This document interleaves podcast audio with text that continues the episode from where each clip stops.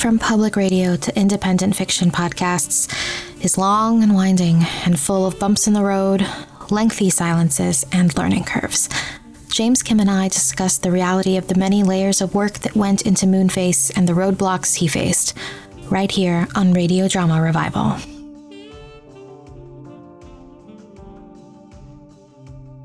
Hello, and welcome to Radio Drama Revival, the podcast that showcases the diversity and vitality of modern audio fiction. I'm your host, Elena Fernandez Collins. There's a lot of jokes, and with good reason to be sure, about podcasting being too easy for a bunch of white men to sit around a microphone and call it art, about how it's the new punk garage band. Let's flip the coin. What's punk about podcasting is how it can be used so effectively as a platform and tool to uplift marginalized, underrepresented, and underserved voices and people. This extremely important facet often gets lost in the shuffle of executive media, Hollywood influence, the whiteness and toxicity of public radio, and the bias inherent in both sorting algorithms and people directed curation. James Kim took out a loan to create Moonface after his podcast was deemed too risky.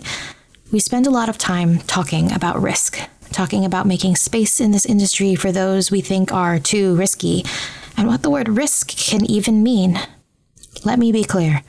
This is a calling in of people with power to hire and pay creators for their stories that would generally be called, quote, high risk investments, end quote.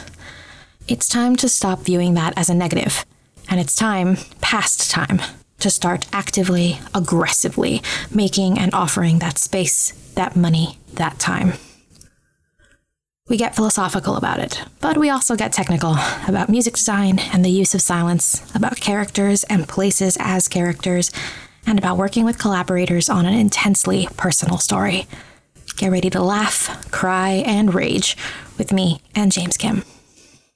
James, thank you so much for joining us on Radio Drama Revival. We're really excited to talk to you about Moonface. Thank you so much for having me, Ali. This is really fun.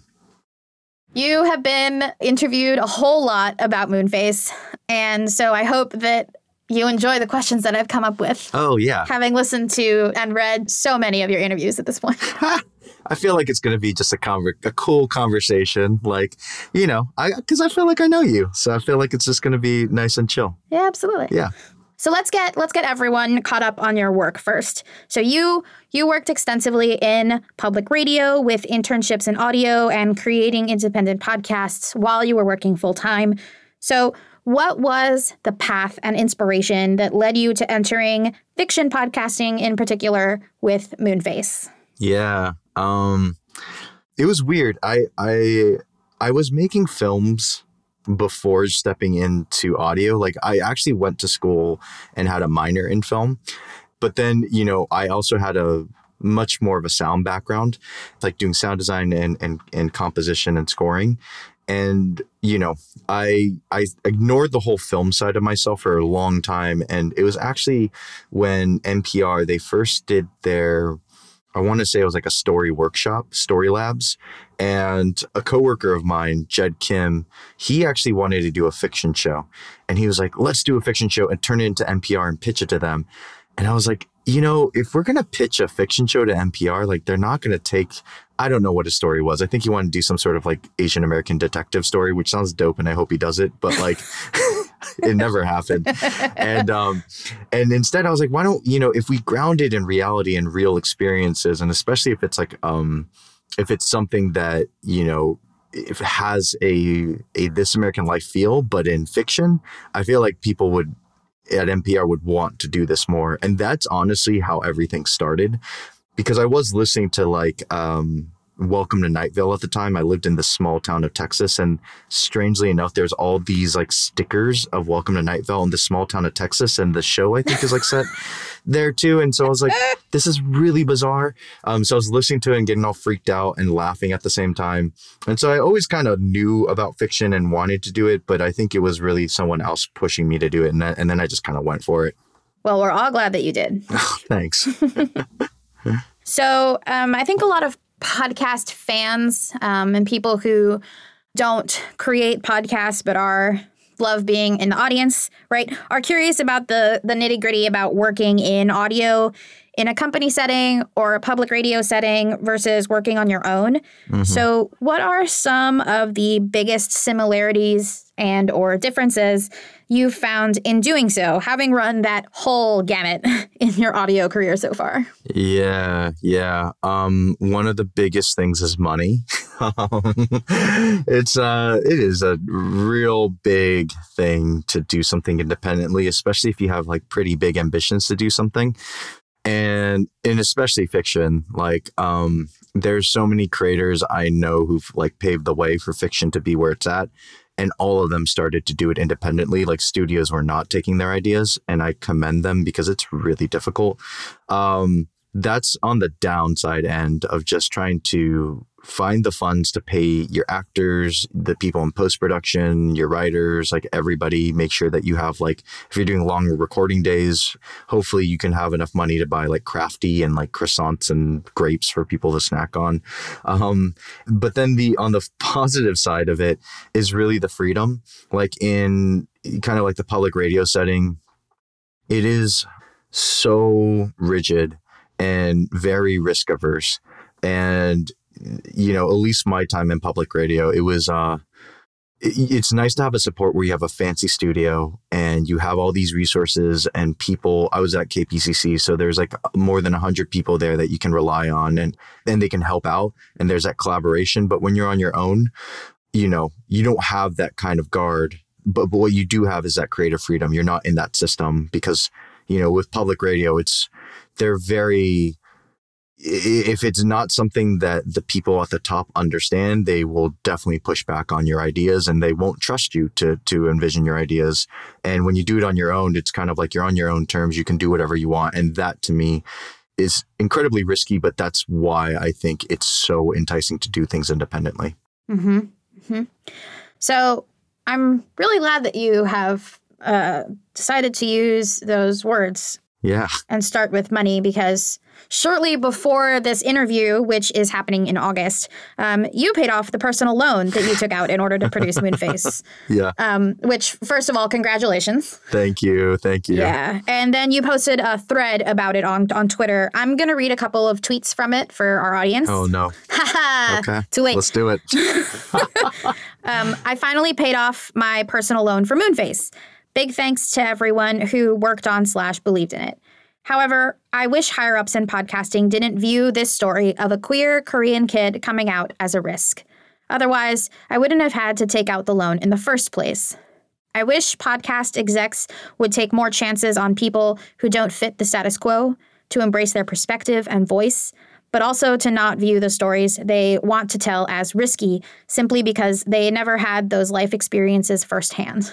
I'm hoping that it's better for Black and Indigenous people of color and marginalized podcast creators in the future. And I also hope there's more BIPOCs in charge to support the stories that don't get told. But one thing that can change now is to stop viewing BIPOC stories as a risk.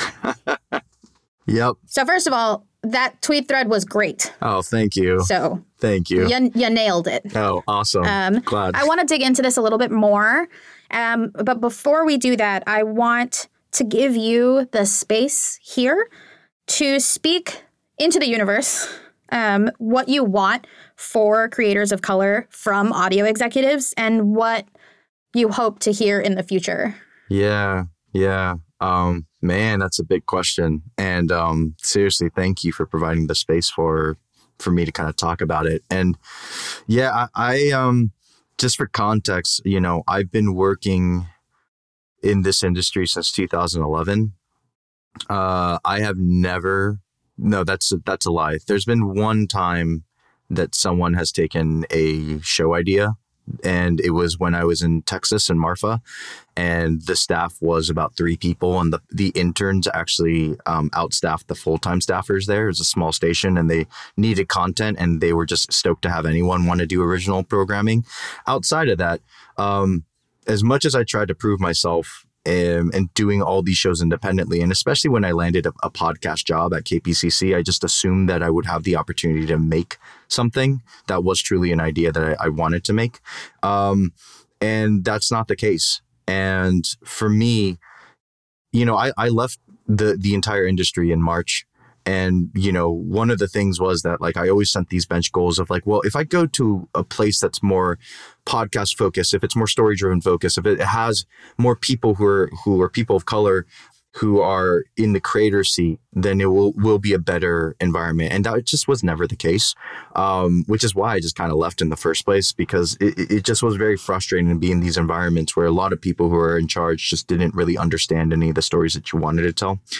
And um, uh, you know, for me, I guess if I had to say something, it really is that I really hope that people black and indigenous and people of color and women and queer people do not feel really um, down on themselves when they get rejected. Because it's going to happen in this industry. You will get rejected for your ideas and people won't give you a chance.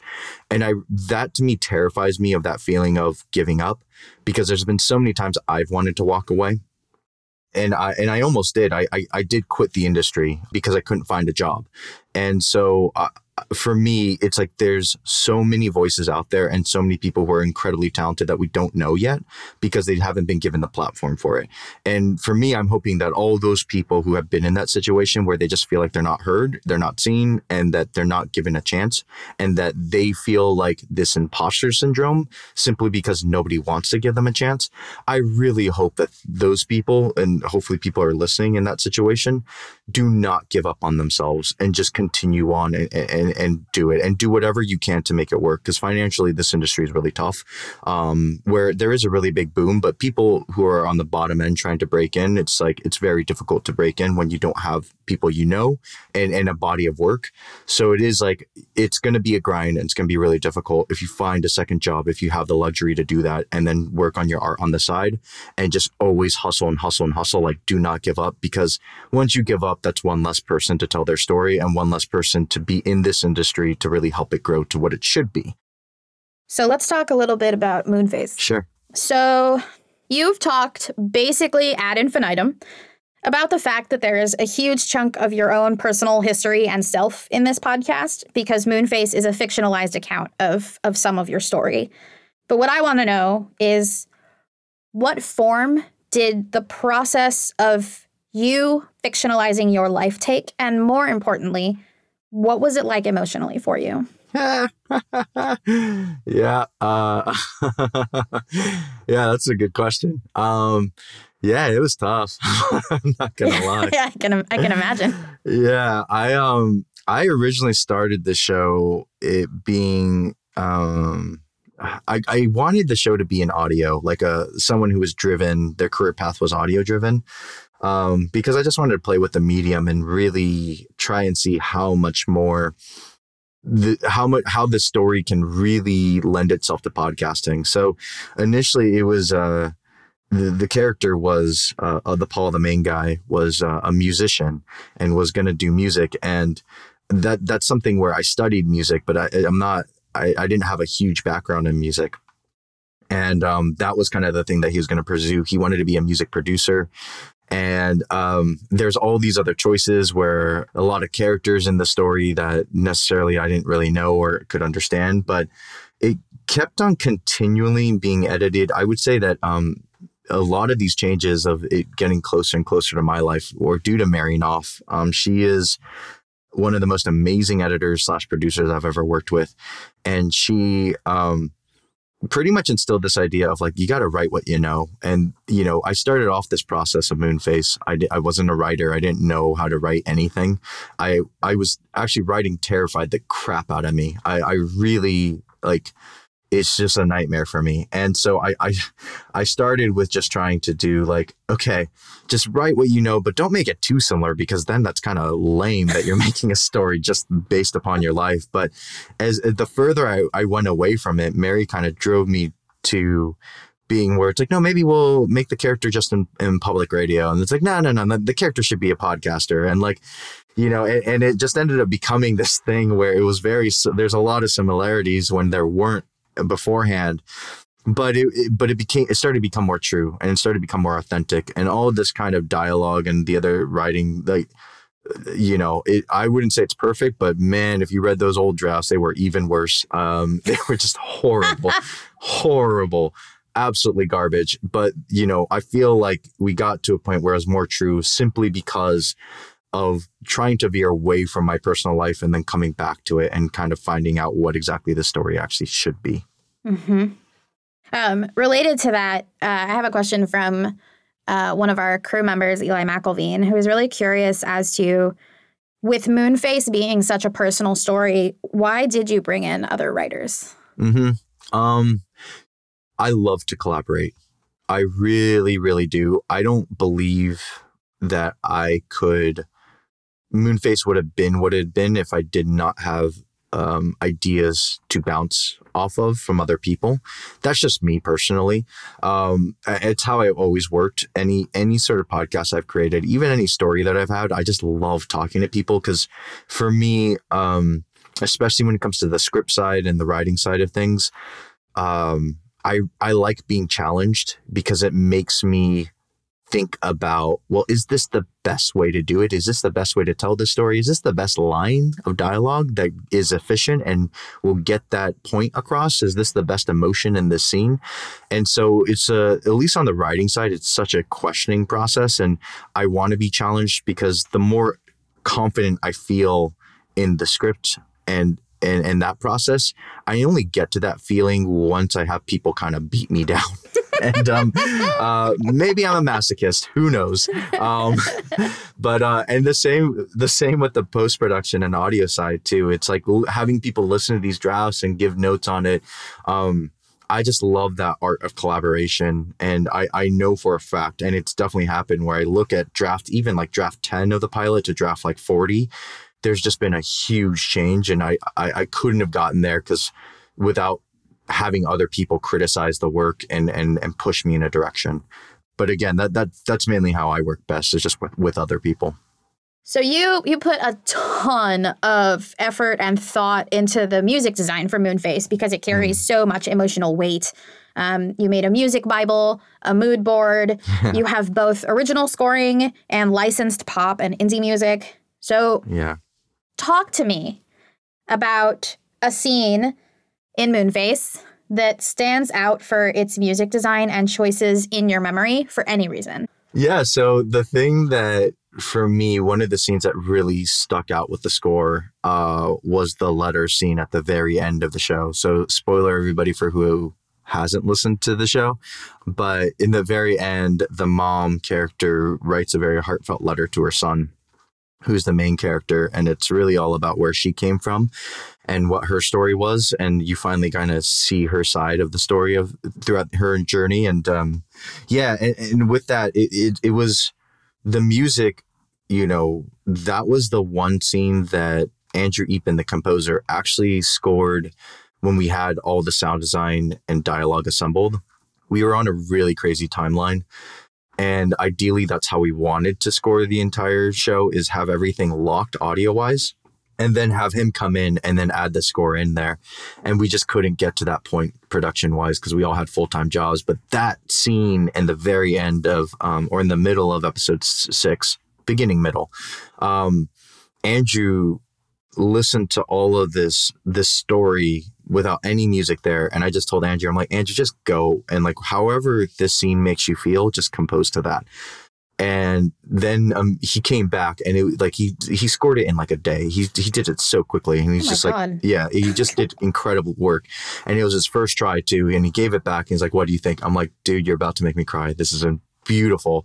And to me, that just sticks out because it, it combined all of the things that we wanted to do in the entire production, where it was the sound designer, Artina Artunians, me, who was doing um, kind of the pacing editing and, and the mixing and mastering, and then Andrew, the composer on that project. That was the first time where we all worked together to make a scene very cohesive and it just to me it just always stands out like uh, just the emotional feel i think it's just so right there in that scene it is a super gorgeous scene. Oh. And he made everybody cry. Yeah. So. He does that a lot. He's really good. He's really good. but thank you. Yeah. You can tell him rude from me. yeah, um. I will. Oh, I will.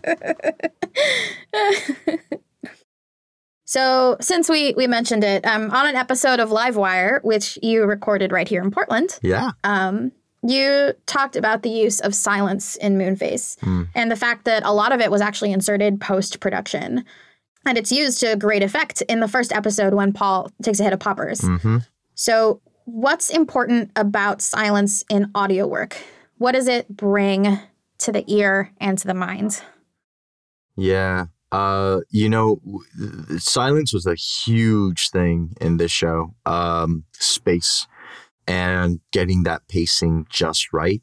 And the reason why is um, I was really inspired by a lot of quiet films. Like Sofia Coppola, for example, like her body of work is like very minimal dialogue, and and, and to even more extreme, Kelly Reichardt, who did Wendy and Lucy, which I think that's also set in the Northwest as well. And uh, I think First Cow is her most recent film. But, you know, she started this, this whole movement in cinema where it was called American Minimalism, where it's pretty much just like, uh, you know, all diegetic sound, not really any score, really quiet and very pensive kind of moments. But the thing, the reason I like silence in audio is that in film, it works so well that you can have a scene without a lot of dialogue because you have facial expressions. And in audio, you do not, you can't use that as your, um, in your tool belt. But for me, I always hate when someone says I can't do something. And at in this point, it's me, my internal self telling me I can't do something.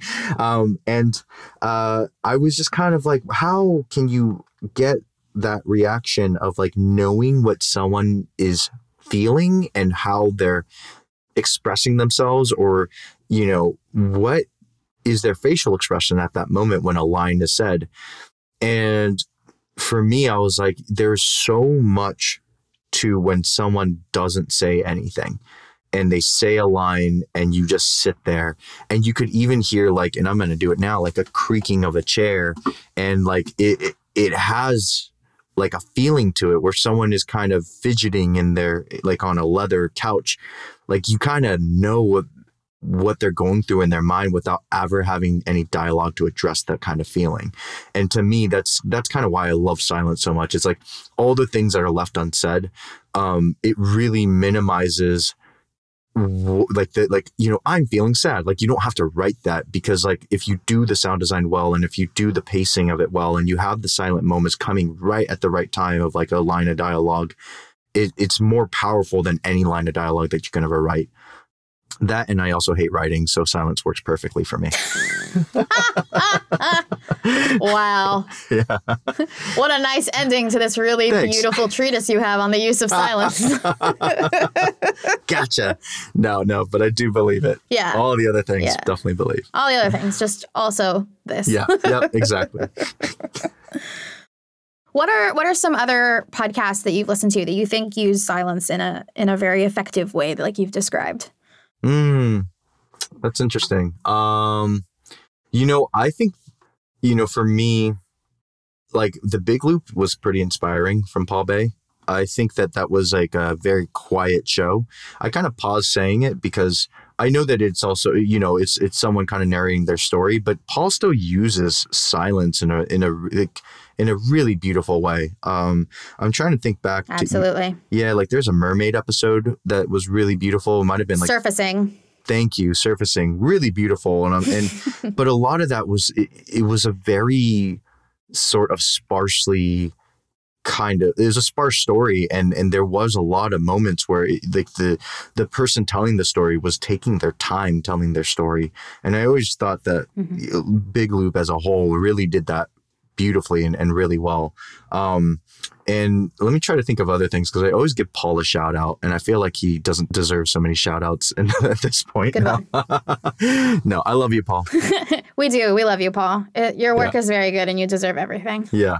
Audience members, if you want to know more about Paul Bae and the Big Loop, we do have an interview with him on RDR with David Rheinstrom, our previous host, host emeritus, as we say on the show. He is a great interviewee, and David was really excited to talk to him about the Big Loop. So Yeah. definitely go check that out. Yeah. Paul's great. David's great. Yeah. Yeah. Um, but yeah, in terms of other shows though, um, with silence, man, I'm I'm trying to think of a moment, and I don't know if this is like a. I listened to it kind of a long time ago, and I'm trying to think if I'm remembering it correctly. But for me, Habitat from Gimlet was really inspiring too. Just sheerly in the in the sound design and music department of it, and they do a lot of work to evoke those emotions where they don't have to use any language. Um, but there was like one moment in that show where they had to listen to, like a, a poor producer had to listen to all these tapes of like the concept of the show is that there's a crew of I believe five to six people who are civilians who are going to Hawaii because the surface of Hawaii is very similar to Mars, and they're going to live in a tent for one year to see if uh, they can, you know, if life on Mars could be something that's sustainable. And the way they're going to test it out is by having this experiment in Hawaii with people who aren't NASA astronauts, but they're like trained as NASA astronauts. And um, it's like real world. It's really cool concept of a show and it's amazingly done but I think that like there's one moment in it where like because it's six people who cannot leave this tent, that means that the person who is hosting and doing the interviews cannot enter the tent to do the interviews. So they're sending all this rough audio by recording all this stuff. And um there's a moment where like some poor producer had to listen to all these like tapes from like you know the recordings of like 12 a.m to 6 a.m is there any activity here? And i remember listening to that where it's like this producer found this really quiet quiet tape um of, of like two characters kind of talking and potentially sneaking off in the tent somewhere and having like a little love romance thing going on. But just like the dialogue that was said in this really quiet tape like it was, you know, I just kind of loved two people talking almost in secret and, and, and whispering to each other. And there's like a, I don't know, there's just this kind of feeling that you get from there that's so genuine that like no words on a page can ever kind of express. It's through how they're saying it and their tone and and how they're not saying certain things is really interesting. Um, and then the last example it kind of brought to mind, just in general as a whole, I think Kaitlin Prest in general does uh, just silence and pacing really really well with all of her work um, on the heart asking for it the shadows yeah, all just it. all of it just just knows how to do that it's really really beautiful stuff Yeah, I was sitting here thinking, I wonder how many times people have compared the shadows to Moonface.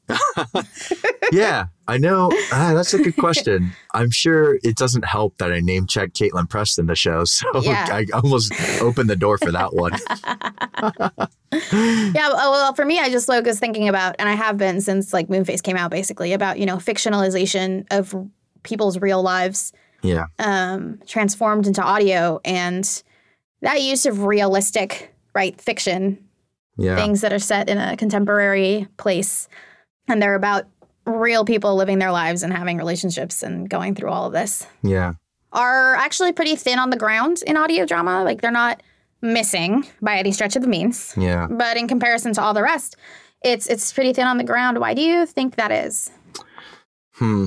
You know, for me, I I should say that like um, I could have gone the big route if I wanted to, and just um, in terms of the first show, like why not? Like it's it's really attractive too. Yeah, valid.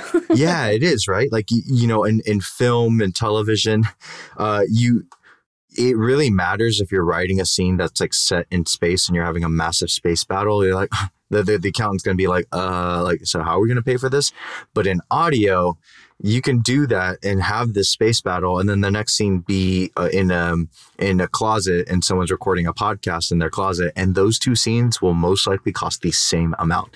And so that lack of restriction in terms of your imagination, I feel like it makes people, uh, or at least for me, it made me kind of realize like, oh, it's very there's no limit to what you can do is like if you're if you imagine it and you and you write it you can really do that. But i for me i i wanted to to put the restrictions on and go like it's i could go that direction but i need to put some barriers on on what i'm trying to do here because that way if i hyper focus on something really tiny and small and intimate then i can really pack in so much more in telling that story. But you know for me I, I can envision someone who's making fiction audio to say that it's like well why not? Like you can and especially if you got the imagination for it you it won't cost you more money to, to, to have like a massive shootout or like a huge car crash scene or transformers falling from the sky. Like it like any of those things like you could totally do that and and it won't up the budget. So i could see why it's really attractive to do the bigger stuff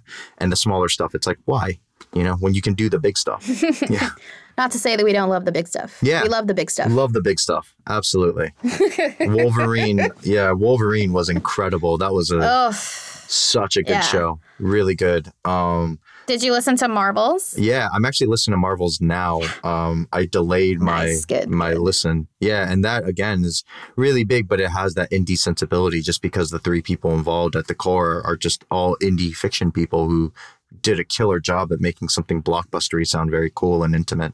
It was really impressive. I'm just so, so impressed. Yeah, absolutely. So, creators out there, Yeah. if you want to do like an intimate, small story, you you can. Yes.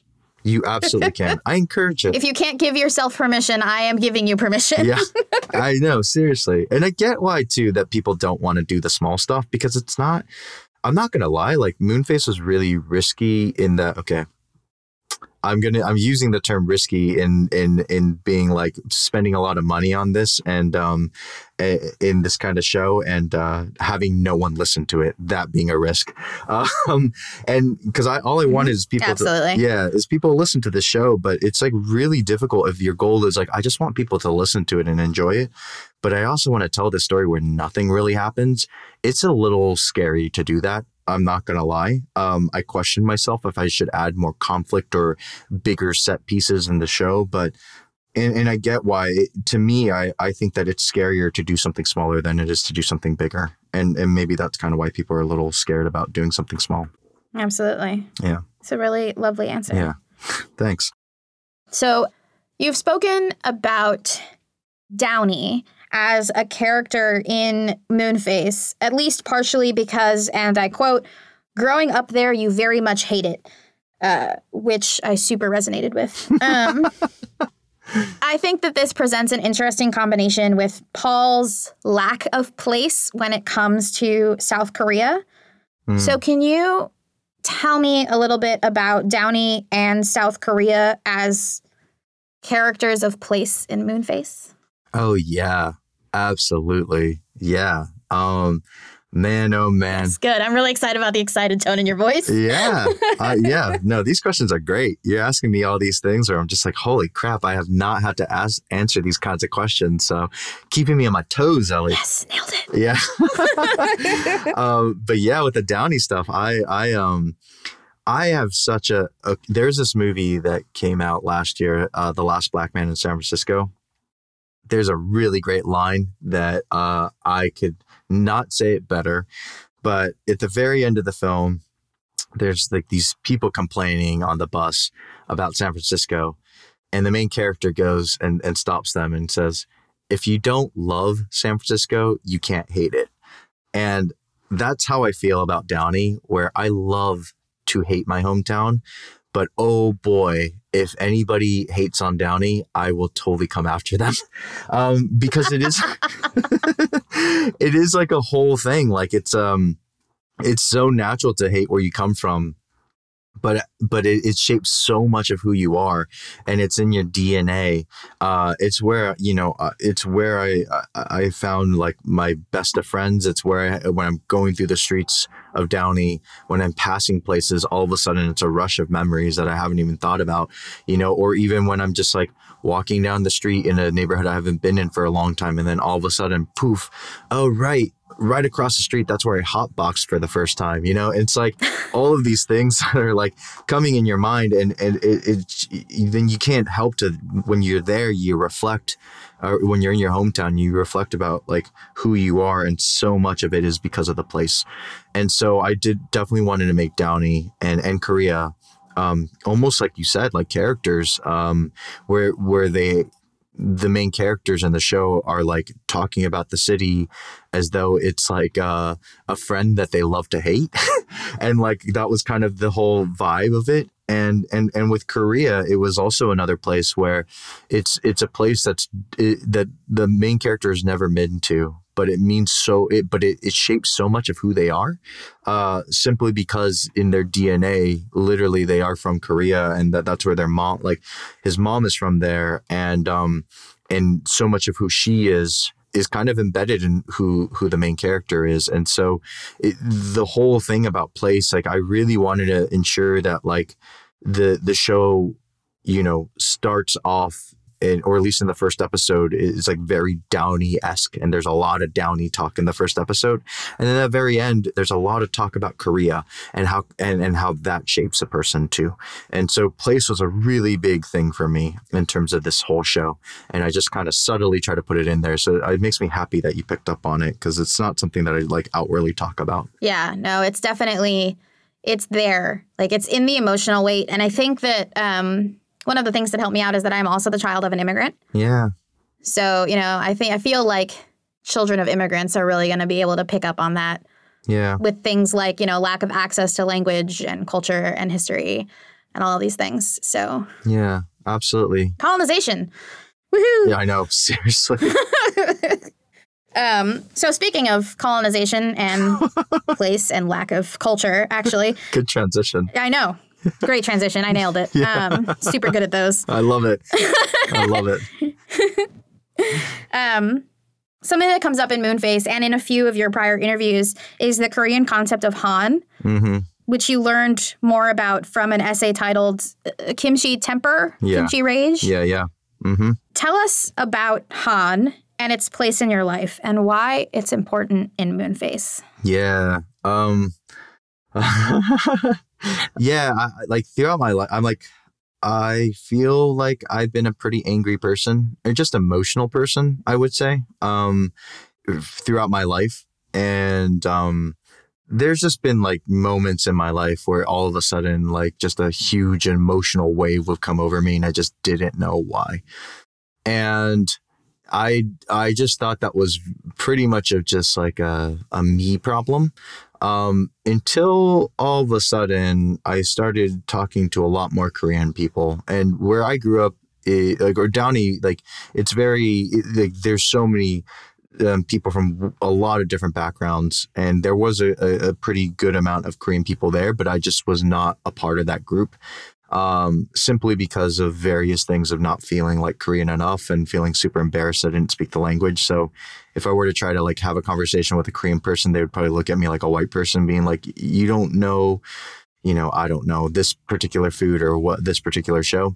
Anyways, um, so I, I was pretty distant from just like any other Korean people up until like later in high school and definitely in college is when I started talking to more people and and then all of a sudden this kind of concept of like just emotional sort of events and outburst was not something that I felt embarrassed about talking about with them because they knew exactly what I was talking about.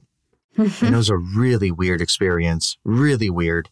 Uh, because for the first time ever, I was like, oh, that's strange. Like there's a collective kind of experience with this. I did not anticipate that because it seems like, you know, when you go throughout your entire life and not feel like you have that kind of identity and you understand where you come from in your background, you kind of just go on thinking that you're like this, um, that you're completely individualistic when in fact there's a lot of things culturally that you just have embedded in you. And that was something that like was really eye opening for me. And when I went to KPCC and when I was making Moonface, there was a reporter there, Alyssa Jeong Perry, who we would talk a lot about it because she was also kind of coming from the same sort of circumstance that I was, where she didn't really feel Korean enough. But when we talked to each other, we we felt like we we never felt more Korean, which was really weird. and that's kind of where the whole Han thing happened too. Again, where it was like it was never clarified for me in those early conversations in college. But when I was talking to Alyssa, that's when she was putting a name to it. That's when she was like saying, no point, like, look here, look here, look here. And then I just wanted it to be a, a huge part of the show because there's just things in this show subtly where Paul may seem pretty immature and have like outbursts, but it's because of this context of it's really difficult to to be raised in a family where you're kind of leaving a war torn area. There's a lot of trauma that your parents bring in, and and then when you tack on the whole language barrier of things, you can't really process your emotions in the best way. You get that emotion from your you know kind of embedded in your DNA from the trauma that your parents experience, and then you grow up and you can't even talk to your parents about that trauma because there's a language barrier. So now you're kind of fucked emotionally a little bit to just kind of navigate life and not really have that language to figure things out and sort things out through conversation. And um and so that's kind of how I, I really it played a huge part in terms of Moonface and incorporating that into Paul and just being like, this is what happens when you can't speak to your parents. Like you don't know how to handle your emotions and and you know so kind of putting it there in the show and, and addressing it but never fully addressing it is because there's a lot of ideas i wanted to do in this show so that was like one of them for sure Yeah. yeah Thank you for answering that question so wonderfully. Um, oh yeah Moonface is definitely like a, a a show that has a lot of layers, like an onion, yeah but it smells better. thank you It still makes me cry, however. So just like an oh, onion, really. oh my god that's beautiful that's beautifully said appreciate that's thank you though I'm I'm a I'm a poet. Um, so I have only one more question left for you. sure Um, so let's uh, let's talk about our parents and podcasting. uh-huh Uh, thank you ellie my parents have this vague, this like vague idea that I'm like a journalist and I do Mhm. interviews of some kind, probably relating to my too radical for my family views on everything. Um, Yeah. So what what do your parents think that you do? oh man. Um you know i don't know. I do uh, this is so funny. Uh okay. I'm moving in my seat so there's a lot of creaking. Um not because i feel awkward by this question because i love it. Um but yeah it's um i i uh i think my parents think i'm a journalist and um but it's really confusing because when I was in public radio, they definitely didn't know what the hell that was. And I, I even remember playing them my first ever public radio piece. I worked on a show called Off Ramp, and it was a weekend show. So I took them around a block, and I was like, "Oh, look, my pe- uh, my my voice is on the radio," and they're like so confused. After they're like, "Okay, that was nice," and they had no idea what just happened to them, and um and they didn't know what the job was. And then when I um got the job at Spotify and Gimlet my parents don't know what Gimlet and Spotify are. They're like, "What is that?" And they're like, "Okay, good job. Like, are you okay?" And they they're totally clueless. So, and you know, to this day, they have no idea what I do. Um, I could not explain it to them, and I kind of like that. What's your situation? I'm curious. well, my uh my mother is like more well acquainted with it because my mother is from the US. Like she's from the Mm. mainland and so she's just like, yeah, like podcasts. That's a thing that I don't listen to, but it's like audio and I know that you interview people because you tell me all the time that you have to interview people and that you have to get off the phone. So yeah. That's that's the excuse you give. Sorry, mom. I got to interview someone. Got to go. don't, don't give away my secrets. uh, I'm my. I think my dad just thinks that I am like like my dad understands that I'm a critic yeah, and that I like write reviews of stuff, yeah. but he doesn't quite understand what it is that I'm writing reviews about. He's just like, yeah, stories like books, right? Yes, sure. like books. Yeah. just sure, close enough. Yeah. You know that's interesting. it's like your parents have um a part of what you do and if they were to combine forces in their ideas of what you do, it would be pretty damn close to what you do. But it's still not touching onto the podcast side of things like audio storytelling. No. yeah, no, they don't. They don't get that really. Oh and uh, man. I'm pretty sure that my mom thinks that the interviews that I do are all about like all of the like radical politics that we disagree on. So that's nice. Oh my god. And I'm just kind of like, Mom, I literally like I talk about fiction and like Yeah. how to make people cry. I don't know what to tell you. Yeah. and then also bringing down the patriarchy, you know, and then then throw that in there. And yeah, also, also that. Just, just, you know, sprinkle it on top. yeah, exactly. No, oh my god, that's pretty amazing, though. I love that. That's what your mom thinks. It's just like all these political interviews that you're doing. Why are you doing those things? You're like, I'm just- I'm interviewing people about like their space opera. What are you talking about? that's Yeah. that's pretty much it. That's Yeah. that's how that goes. It's very interesting. I just sort of let her like go over there and like believe whatever she wants as long as she doesn't bother me about it. so It's a good move. like all right, whatever. Good move. Yeah, I, I share those beliefs. The less my parents know, the better. That's that's my thought. Which yeah, they don't know too much. That's fair. Yeah, yeah, and they still don't know about Moonface, but uh, you know, sometime it'll happen. So James, thank you for coming on the show. Yeah, you're a really good interviewer, Ellie. It was a lot of fun talking to you. Oh. You, you definitely asked all these questions thank where you. I had to think, and I haven't had to think for a while. So that was uh, that threw me for a loop in a good way. We hope you enjoyed this discussion and our showcase of Moonface. You can learn more about creator James Kim at www.jmstkm.com. If you want to discover more fiction, stay tuned for next week when we showcase the horror podcast I Am in Eskew, just in time for October. We run Radio Drama Revival on a bit of a shoestring budget. If you'd like to help keep us afloat and featuring new, diverse, unique fiction podcasts and their creators, you can support us on Patreon at patreon.com slash radiodrama revival. Other than Patreon, you can also support Radio Drama Revival by buying merch at our shop at radiodramarevival.com slash shop. Put that sticker on your brand new audio equipment. Go on, it'll look snazzy. And now we bring you our moment of will. Hello, friend. You know, I'm moving away from saying hello, listener, because I want to be more accessible and more inclusive. And I know that a lot of people only engage with radio drama revival in as much as transcripts. So, what's a word that you find more comfortable than listener? Maybe a little bit less parasocial than friend, given I have written much about parasocial relationships and it's always in my mind. Anyway, uh, for this moment of will, I want to talk about. Listen, this one's out there, okay, but it's like really good, so bear with me.